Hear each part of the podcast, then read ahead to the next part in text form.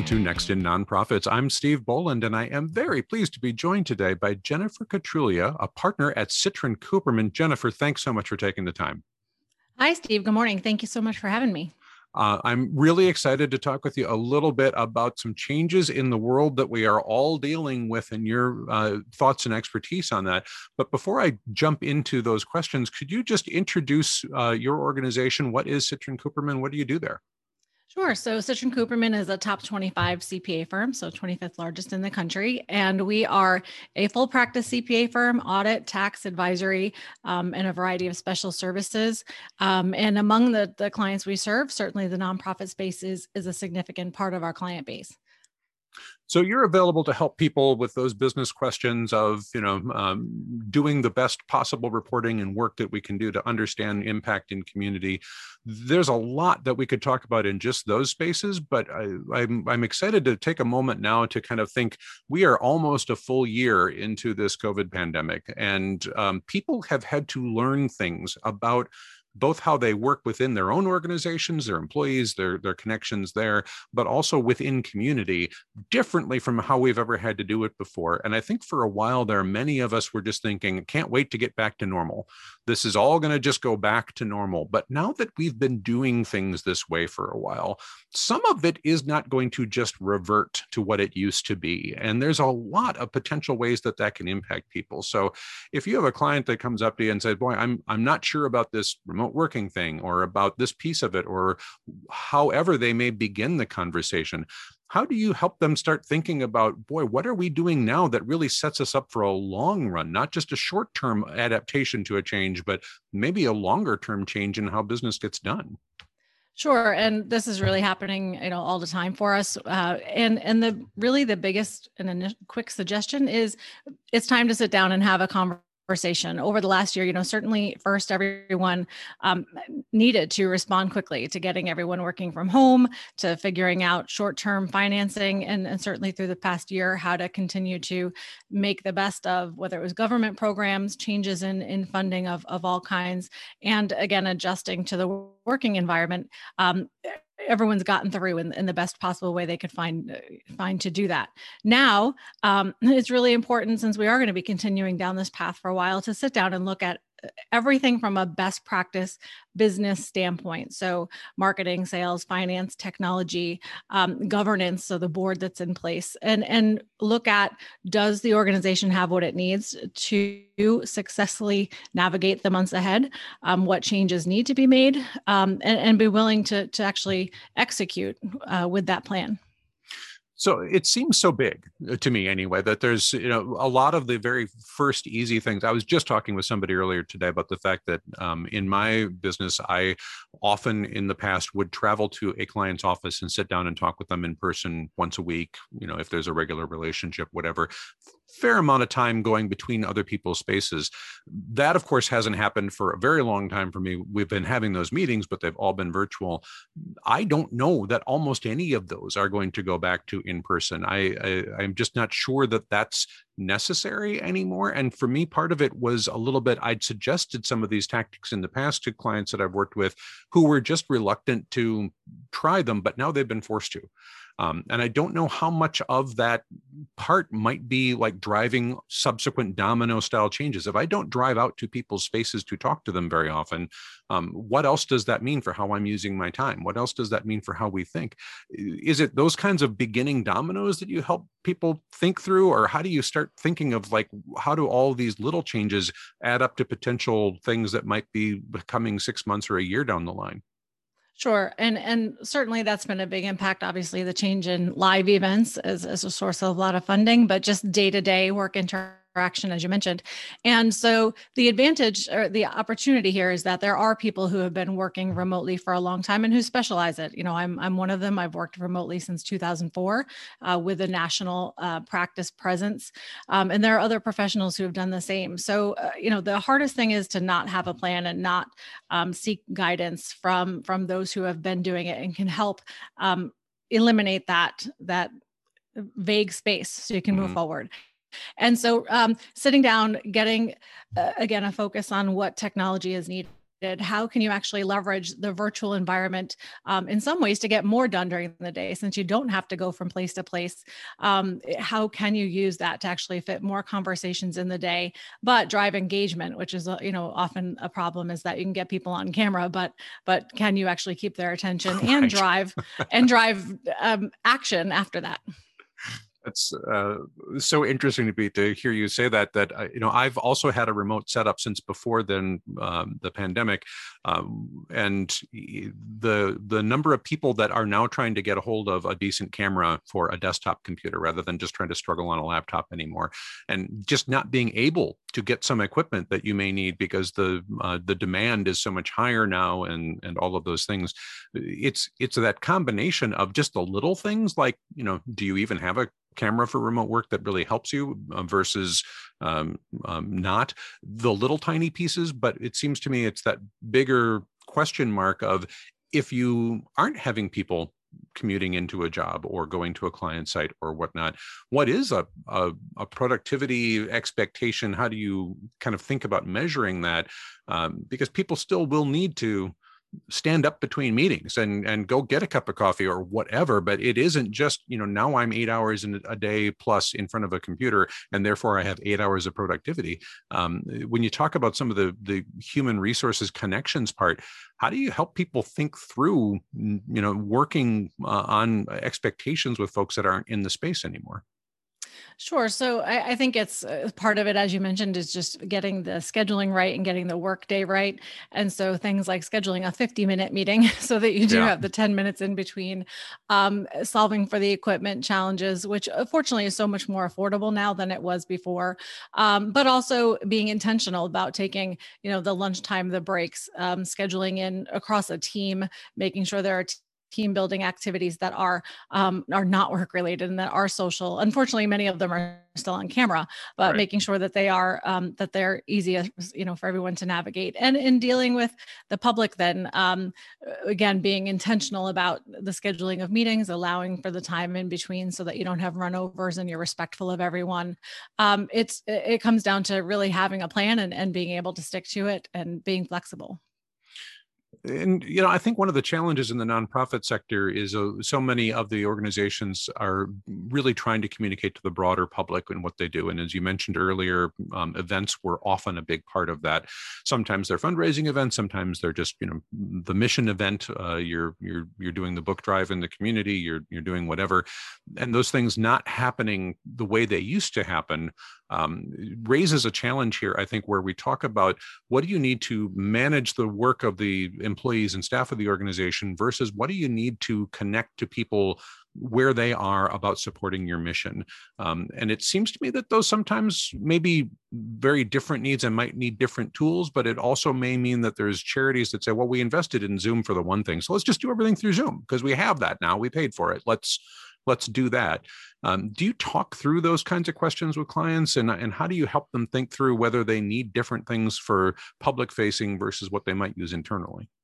Sure, uh, we do, and and equipment is certainly part of the equation. Making sure that, um, from a visual standpoint, that the the uh, communications and meetings and things like that will be attractive and again engaging uh, without being distracting. But I also think a, a big part of the shift has been uh, the fact that all of the socializing that was done um, to build relationships uh, in an in-person setting now yeah. really needs to be done through social selling and social engagement and and social awareness so um, organizations that maybe historically used their website and use social media for announcing events and for updates and for really as a scheduling um, an event calendar. Mm-hmm. um, and and short bits are now really needing to learn to build those relationships and support and drive funding um, through social channels. And and so i think that's a, a big shift and and a necessary um, commitment of time. So when you talk about the public being engaged with an organization around things you know we, we always had that as you said social media website tool um, are, are, are there expectations out there that you're working with clients through about you know the, the limitations of that and you know how in the past maybe somebody could come into the building and there would be a one-on-one interaction? Are we setting up in the future for virtual one-on-one type interactions? It seems to me so much of what's happening is more we will broadcast a group thing to you and you can watch it versus you know we're going to interact with folks and maybe even smaller groups of people maybe one-on-one I, i'm not seeing that as much yet but is that change coming uh, at a minimum, I think it's going to be gradual. I okay. certainly don't expect you're going to see large gatherings. Um, you know, one of certainly the types of events that you saw change dramatically and quickly was, uh, you know, the golf tournaments and the other yeah. uh, crowd types of events. So um, I do, th- and people now have Uh, those who weren't comfortable with the technology before and hopping on a Zoom call or something like that now know they can do it from their desk, their phone, anywhere else. So I think that when you want to be able to, in a way that's convenient for your your donor or for the public or and for your relationships, offer multiple ways for them to get to you, I think that's going to be one of the biggest things for a while. Is, is we'll have to appeal to all people in the place they're in.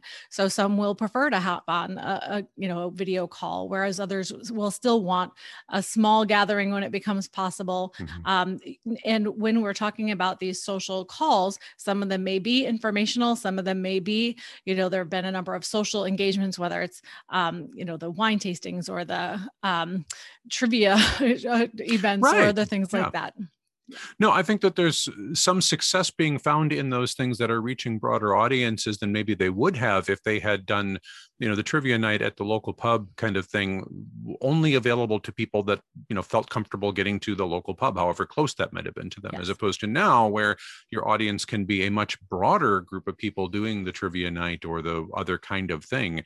Um, but it is still, I think, you know, there was a, a time when this shifted from we will do all this the in-person stuff that we used to do just remotely but very much kind of broadcasty you know you can do this as opposed to how are we thinking about what these tools do where um, it's more interactive and participatory uh, and i'm not at least with this the more mid-sized nonprofits i'm not seeing that as much yet and i'm wondering you know if if that's coming and will be a change and i'll i'll throw one example on to ask you to kind of respond to is a um, client organization that i'm working with had done a lot of um, uh, author talks and whatnot in a local building that they owned. That's just where they were.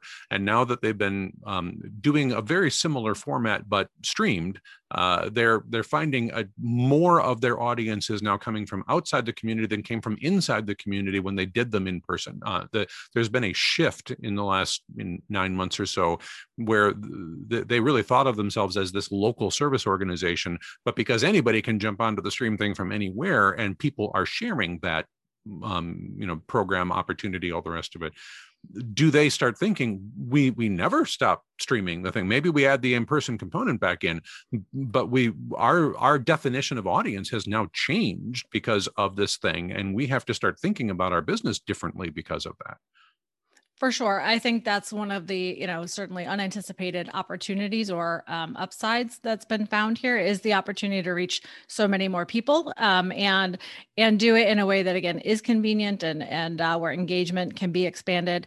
I think that um, what is a differentiator then and is going to be important is the competitive landscape then organizations that are adopting this and are comfortable and and where the community feels comfortable interacting with them and excited about it um, is going to shift you know some of the loyalties and attention away from organizations that have been slower to adopt this and slower to um, find ways to connect with the community this way. So the skill sets are different whether it's the governance from the boards or the, executive directors and leadership through the organization. There has to be it has to be very intentional um, and yet still comfortable, which is a difficult mix to to um, create those connections and do it consistently, so that their relationships are are um, gaining not only context but but depth as well. How, how, do you see your role helping surface those questions and resolve them uh, as an outside re- support for organizations? Um, wh- where do you see kind of maybe even pushing some questions, or if did they just come to you with that? I, I'm wondering how that practically works in the day to day as you're discussing these things with clients. Yes. So certainly we want to listen to the specific organization and issues they're seeing in their day to day. But a lot of it, because we're working with so many clients across the country, um, you know, we have the opportunity to leverage knowledge that we have from from that those conversations and those data that data, and also um, the challenges, but where we're seeing the success stories. So we'll leverage that to get a sense of where the organization is right now, um, what they are seeing work, and then share what we're seeing work for similar organizations or in similar geographic areas. Uh, um, all of the advice that we can bring to the table, including how to get that education and that experience, and we'll help support it. If I have to, um, eh, certainly with many clients, I'm testing Zoom calls and testing, you know, virtual events and and and dress rehearsals and, and things like that, um, and suggesting um, activities and and again helping to measure the results of those so we can t- continue to to learn and to tweak things and to improve. And and that's in addition to the accounting and making sure that the changes the organizations are making um, still al- actually put them in the position to best leverage the financial resources, whether it's the stimulus packages or you know mm. loan opportunities or funding and, and grants. We we also want to align all of this with making sure that it puts them in the best financial position as well yeah that too has been such a challenge that I, I, hope is going to be a you know a shorter term thing that we figure out here's what the um, stimulus availability is for these organizations that will eventually stop happening because things will recover we'll be in a better place. That maybe won't be a long term but we do absolutely need to manage it in the short term and think about those things. Um, i personally am a little concerned about the whole um, how much debt do you take on versus how much scaling back do you do for organizations that are challenged in this time? Some of the folks i'm working with are doing better uh, than they did prior to the pandemic. And that is, you know, counterintuitive for some nonprofits to go, what do you mean you, you can do better uh, financially? You can, you know, and, and some of it I want to ask you about in terms of cost reduction, um, that may be tools that are out there. But some of it for the folks I'm working with is actually increased donations because of that increased audience. And I think that there's real opportunity there that may continue forward um, as we go. Uh, that's a little unknown yet. Um, but I do think that talking about do you take on um, even the fairly generous terms of, of uh, PPP or, or EIDL types of debt, um, and you know how much of that is forgivable, and all those questions, um, those are still big. I thought maybe we would resolve those with the first round, right? That the, you know here's what you're eligible to forgive, and here's the rest that's going to be debt. You should have some sense, but now there's more available. There's more opportunity to think about that. Debt has got to be a big question mark you're working with people on. Absolutely, yes. So certainly the PPP lending, um, where that can be forgiven, that's been a, a big boost, you know, for yeah. organizations um, even with the, the PPP, we're sensitive to the fact that organizations need to learn how to ultimately live without it, even if they do get the second round and, and continue forward. But you know, there won't continue to be infusions of of that money right. um, and the forgiveness. You know, many um, whether organizations looked at EIDL or now they're uh, the so the economic injury disaster loans, or now there's certainly the um, employee retention credits, the Save Our Stages. You know, there there are a number of things that are available to organizations where they are fit. But to your point, um, where it is debt, um, that is something that, especially if we don't see the money and the the um, profitability come back, and I'll use profitability loosely, but the cash yeah. come back to be able to cover that debt. Um, organizations are going to have to deal with this for up to 30 years. And what many don't realize is that the reporting requirements um, it can require a level of um, financial statement review that maybe the organization doesn't have right now, or it can require um, reporting and accounting that isn't necessary right now. So there are things that, um, again, it comes back to having a conversation, fully understanding what you're doing, um, and and of course, then it comes down to a decision about you know um, best thoughts for the organization. But if it's money that is going to have to be repaid later, that's that's really a big concern. Yeah, I have um, a very specific situation I want to ask you about because I we have conflicting views, and I'd be interested in your thought that I have an organization that's doing pretty well um, on its uh, um, ongoing donations and other types of support.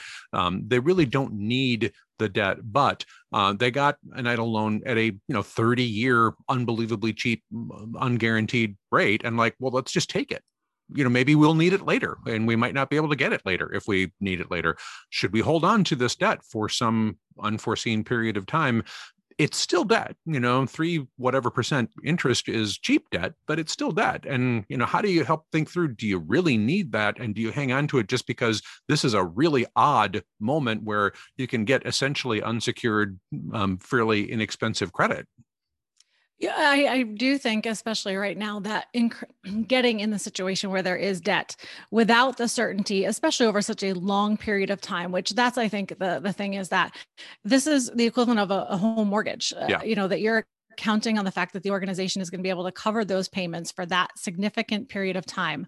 Um, and there's so many unknowns that at the point that you would actually need to draw down on that money, you, that's when you would most need it to be forgiven or not a debt.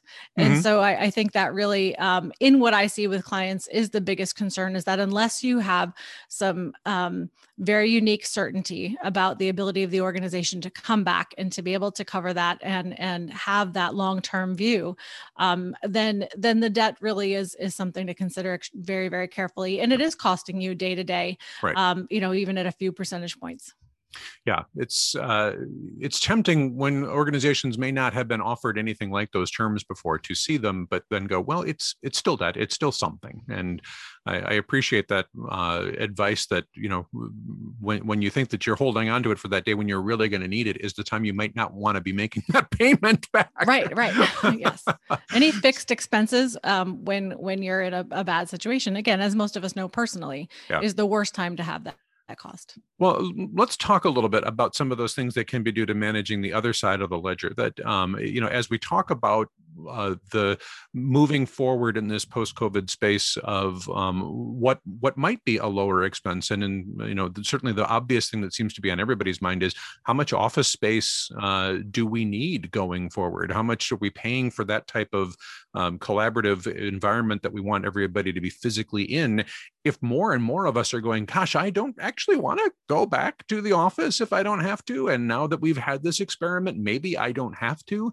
Um, there's a cultural problem there, and then there's a technology business management question um, that that both have to get resolved uh, i think as people look forward. But uh, i assume one of those things that people are talking about is do we let go of some space uh, and do things differently? And how do you help clients begin to think about that we do look at it and we look at, you know, certainly the social interaction, uh, the drive, of course, for everybody to want to go back to an office is as much the the ability yeah. to separate home and, and work, but also um, that connection and, and being able to work together in person um, and and invite people in uh, for that community interaction again. But certainly the cost savings is is one thing to look at. And if you are able to find ways to accomplish those other things um, creatively then then certainly the dollars to be saved is is incredibly attractive.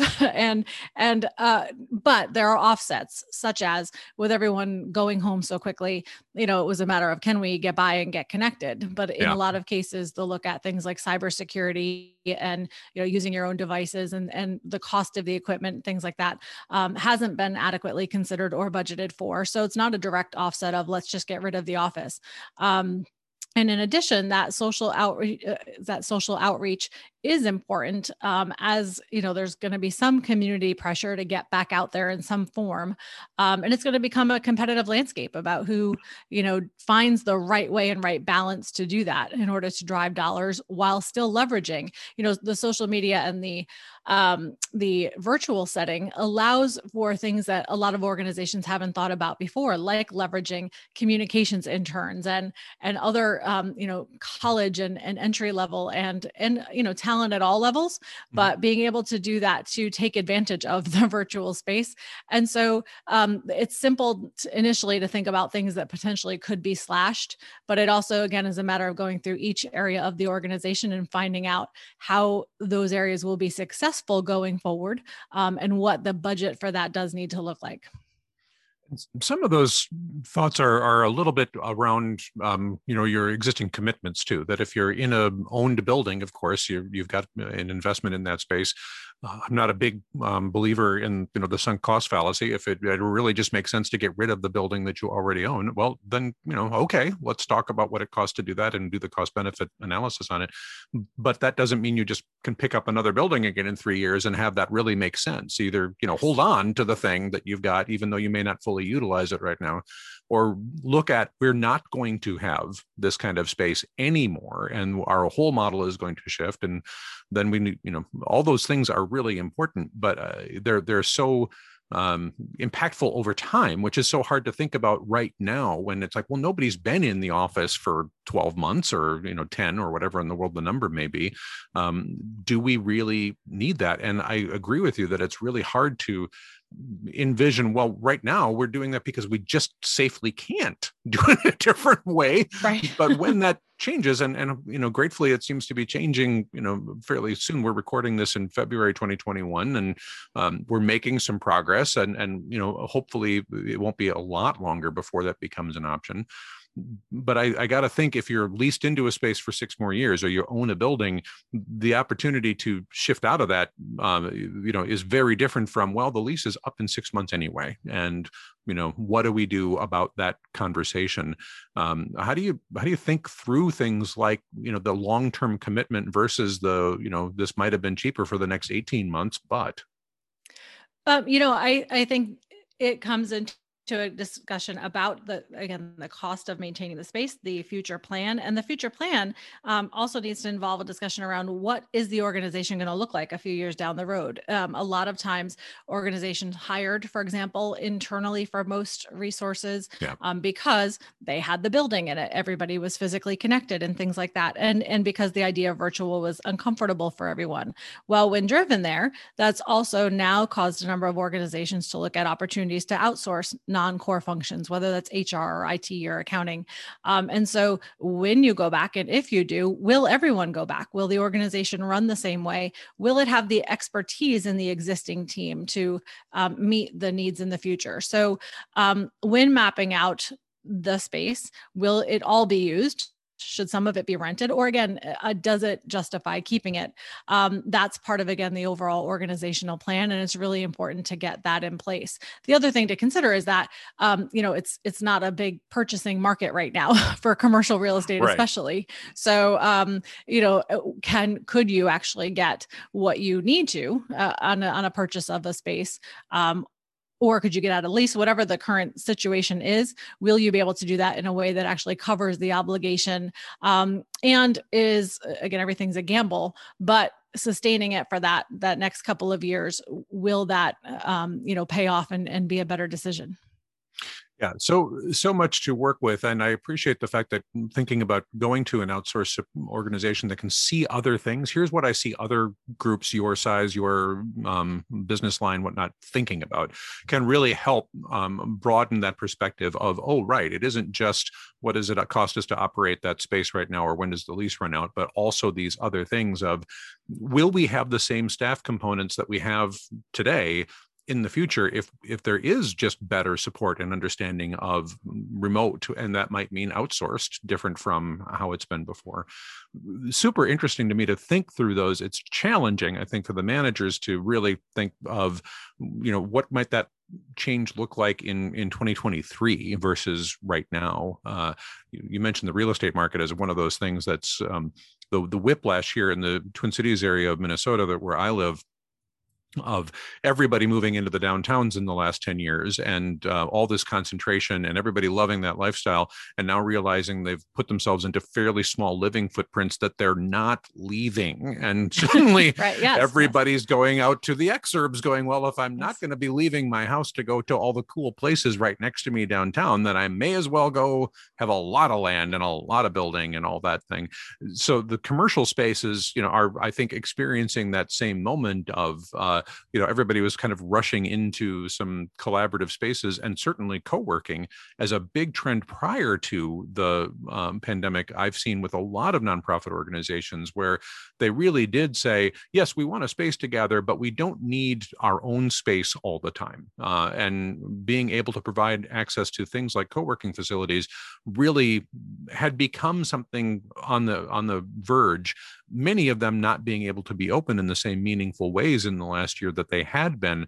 But as we recover and kind of think about that blend again, um, how do you think about the cost of an employee who may not want to work at home when everybody else does want to work at home? They do have the small kids or a lot of other reasons why it's not a conducive work environment to work from home, and they need somewhere to go, but you don't want to keep an office just for them. Uh, how do you start thinking about that when you're kind of at the whim well not whim is a wrong word but you're you're at the the necessity of your co-working partners as to whether that space is going to be available to them and you don't necessarily have as much control as if you owned it.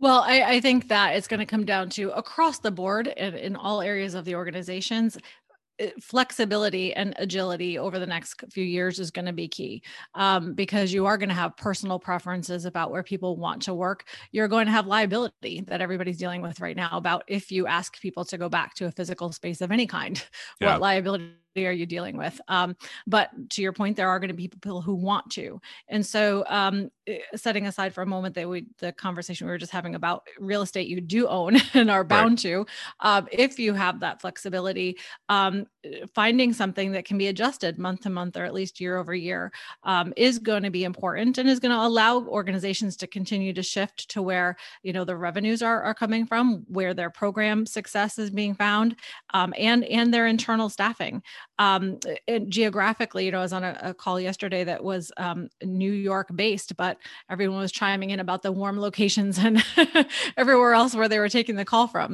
Um, mm-hmm. And I think organizations are going to find, you know, there are many people who will stay local, but other incredibly important talent and resources that won't. So um, being able to have on demand really that variety um, so that everyone is having their their needs met as much as possible and the organization is staying both protected but also competitive um, is just going to mean there isn't going to be a, a one size that fits any organization for a while and also any extended time period so it, that just drives back to co-working spaces being certainly one one great opportunity they're dealing with their own issues through this and a mm-hmm. lot of it is out of our control it's you know right.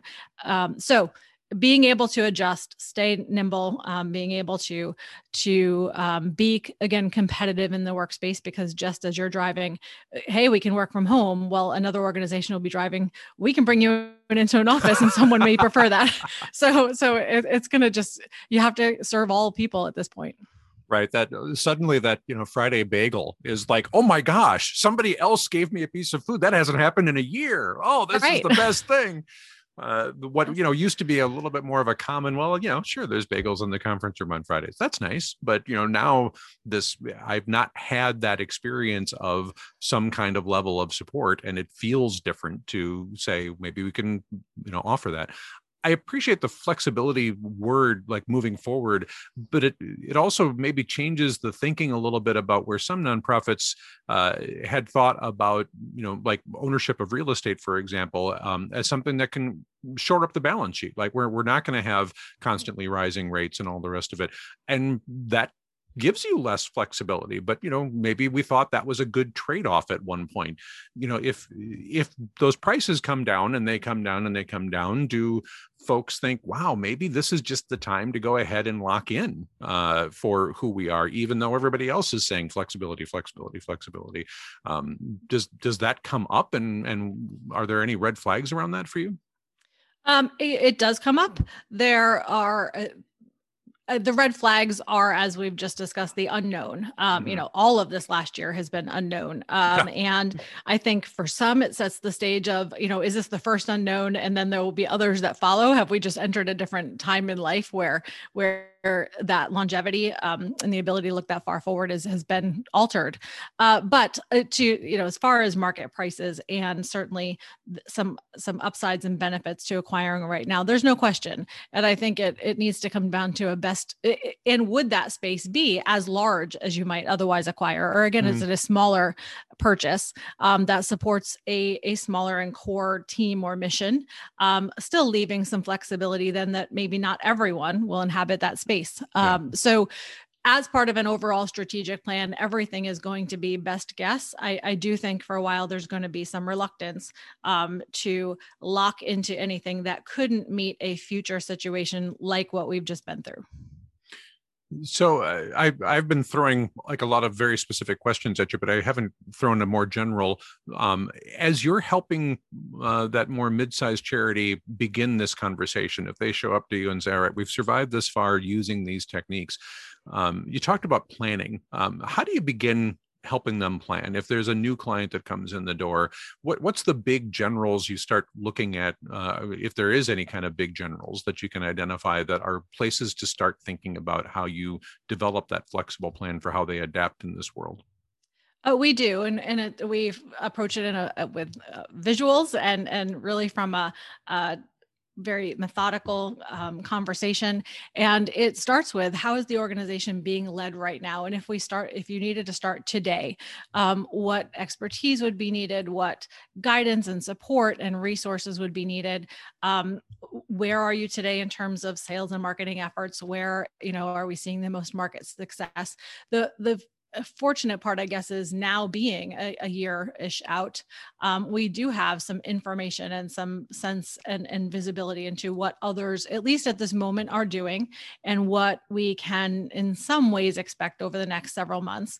Um, and so uh, there's still obviously a lot of room for, for error and adjustment, but we, we step by step walk through each of the best practice areas of the organization, um, really a SWOT assessment of, of what the hmm. organization mm. is seeing, but overall, um, you know best best practices and you know uh, what's happening in the in the community and the market overall uh, and and chart that path for the next 12 18 24 months um, with the you know here's first and most likely scenario but here's second and third and fourth and making sure that even when we're saying being you know needing to be agile and needing to be adjust uh, uh, able to adjust that we've come up with a likely plan if that needs to happen so that nothing um, hopefully needs to be knee jerk again Huh. So uh, a little more scenario planning than maybe everybody has done before, and this has been something that nonprofits have been encouraged to think about, where you're going with Plan A, but you've already done Plans B and C to some sketched level. It may be not as detailed as Plan A, but you know what Plan B and Plan C look like in general if you know we're allowed to you know school kids are called back into school all the way through high school. You know for example where we are right now uh, there's um, some very young children that are back in person but most uh, older kids are not yet. So if that changes here's what plan b you know looks like what we expect. That's not going to change through the rest of the school year at this point. We just don't see it happening. So uh, that there are tools that are i think very helpful in that but it's maybe that what had been the the eat your vegetable moments of nonprofit management like you really should have been doing this in the past if you had given it the attention and bandwidth that would be nice but an awful lot of charities sort of feel like oh my gosh i'm so stretched just trying to manage plan A, that thinking about B and C is just more than I can do and they push it off. This really pushes that back to the fore. Like maybe you should spend a little of that time in a scenario thinking through what does it look like and what are the triggers when you really have to go, maybe it's time to activate plan B. Here's the triggers that we were expecting. Uh, I assume part of that, part of what you're talking about, yes? Yes, because okay. certainly the greatest um, loss of time and ultimately the greatest expense, usually when you look back at it, is trying to pivot without a plan when you need to do it. yeah. So, so working through that now um, in an organized way and, and in a thoughtful way. Um, it, it's it's also because those who are fastest to market to look for the funding and to look for the next mm-hmm. path when when that's needed um, is going to put you ahead of of every other frankly competing organization and the attention of the community no, that makes a lot of sense. I think to me, one of the challenges there is um, trying to decide, you know, when things are to the point where you need to make that pivot. And I, I feel like sometimes we um, hesitate too long on that decision making process. And then, you know, it was two months ago that we really should have made that pivot. And two or three other organizations that are trying to reach the same audience as you are did. Um, and they've got that head start now. And we didn't know exactly what our trigger point was. And maybe there's where um, working with an outside organization to help them see, you know, what are some of those moments where we go, if this is the thing, you know, kids get back into school April 1st, or, you know, the government restrictions on in-person meetings are lifted to 50 or some, you know, thing that you can point to and know we, we, we won't hesitate anymore when that thing happens. That's the time when we change could be really helpful to think about now, right? Absolutely. And I think that that actually comes to looking at the personalities and behavior and risk want versus tolerance of both the leaders in the organization, mm. but also the outsiders you're working with. That should be aligned.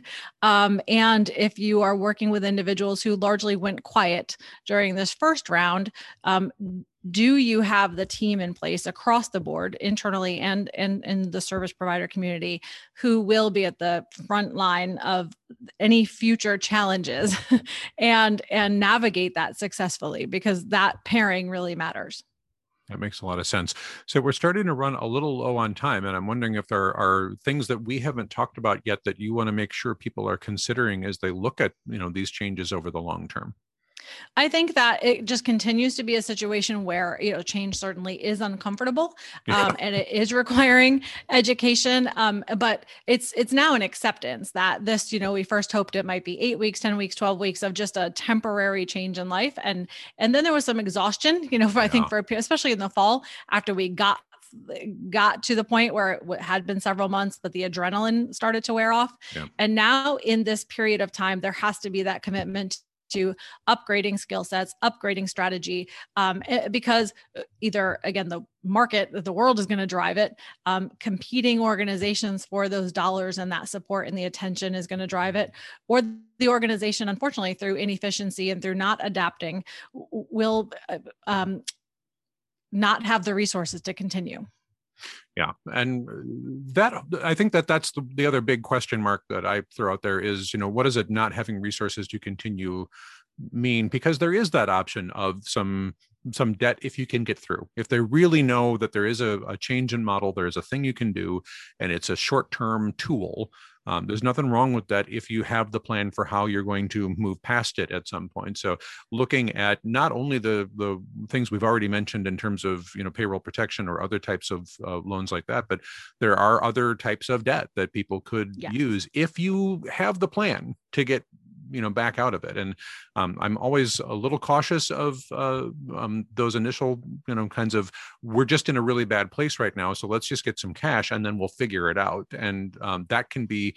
a, a real trigger for me as somebody who helps people raise funds going um, you figure it out when? Uh, right right yes you know i think time period and amount those those are the things that need to be considered in that situation is do we need to obligate ourselves for 30 years versus two or three or four? Um, and do we need the full amount that we're allowed to borrow? Um, or do we have we now established a plan that says we need x amount to get us through this period of time? So if you're going to borrow it's, it's borrowing responsibly based on that updated plan and, and really what you think can be repaid Sure. Uh, one quick question about employees as we're, again, kind of running a little low here. So I don't know if we can dive too far into this, but um, part of the question mark of operating here is when you are working from home, what types of supports do you provide employees beyond just, you know, their pay? Uh, the, the idea of, you know, well, now you're using home internet to support work. Maybe you're using your personal mobile phone when you didn't have that as a uh, you don't have a, a, work line there. Uh, are there things to think about in terms of maybe we do provide a stipend for people to um, have internet access from a different workspace, whether it's home or somewhere else? Maybe we do start thinking about IP based telephony for the organization and providing something that uh, equivalent to phone wherever they are. Um, those aren't things that we've always talked about doing, but I think as it becomes longer and longer, are maybe pieces that get into play here.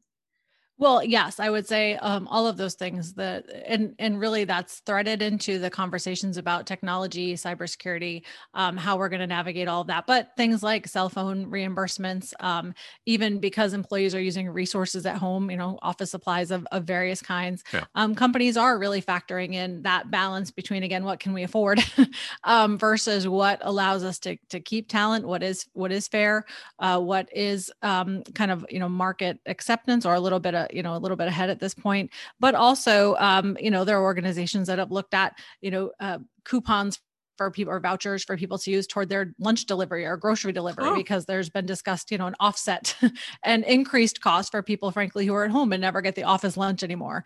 Um, or so so yes and i think that's where coming in and having a conversation about now what are the employees incurring that they didn't before? Where is the organization saving in a lot of those areas? Right. um, and and do we now offer stipends and things to uh, at least share some of that shift Right, because I technically I don't think that that's in many cases required uh, to say I will help you pay for that internet that you had anyway. But now it's being fairly taxed because you're using it and you've got three kids using it, and you know maybe you even need to up the level of service that you had from um, what you previously had. You're you maybe not required, but it certainly makes sense. And if you're looking to really invest in a long-term relationship with that employee, you may want to take a little of that savings from the office and think about investing it that way. Yes, and for for organizations that do that, the one suggestion we have is that to consider education that goes along with that, mm. um, that the organization may provide about the tax implications or the resources uh, for individuals to find out what those are, because that that's where it starts to have an impact as well.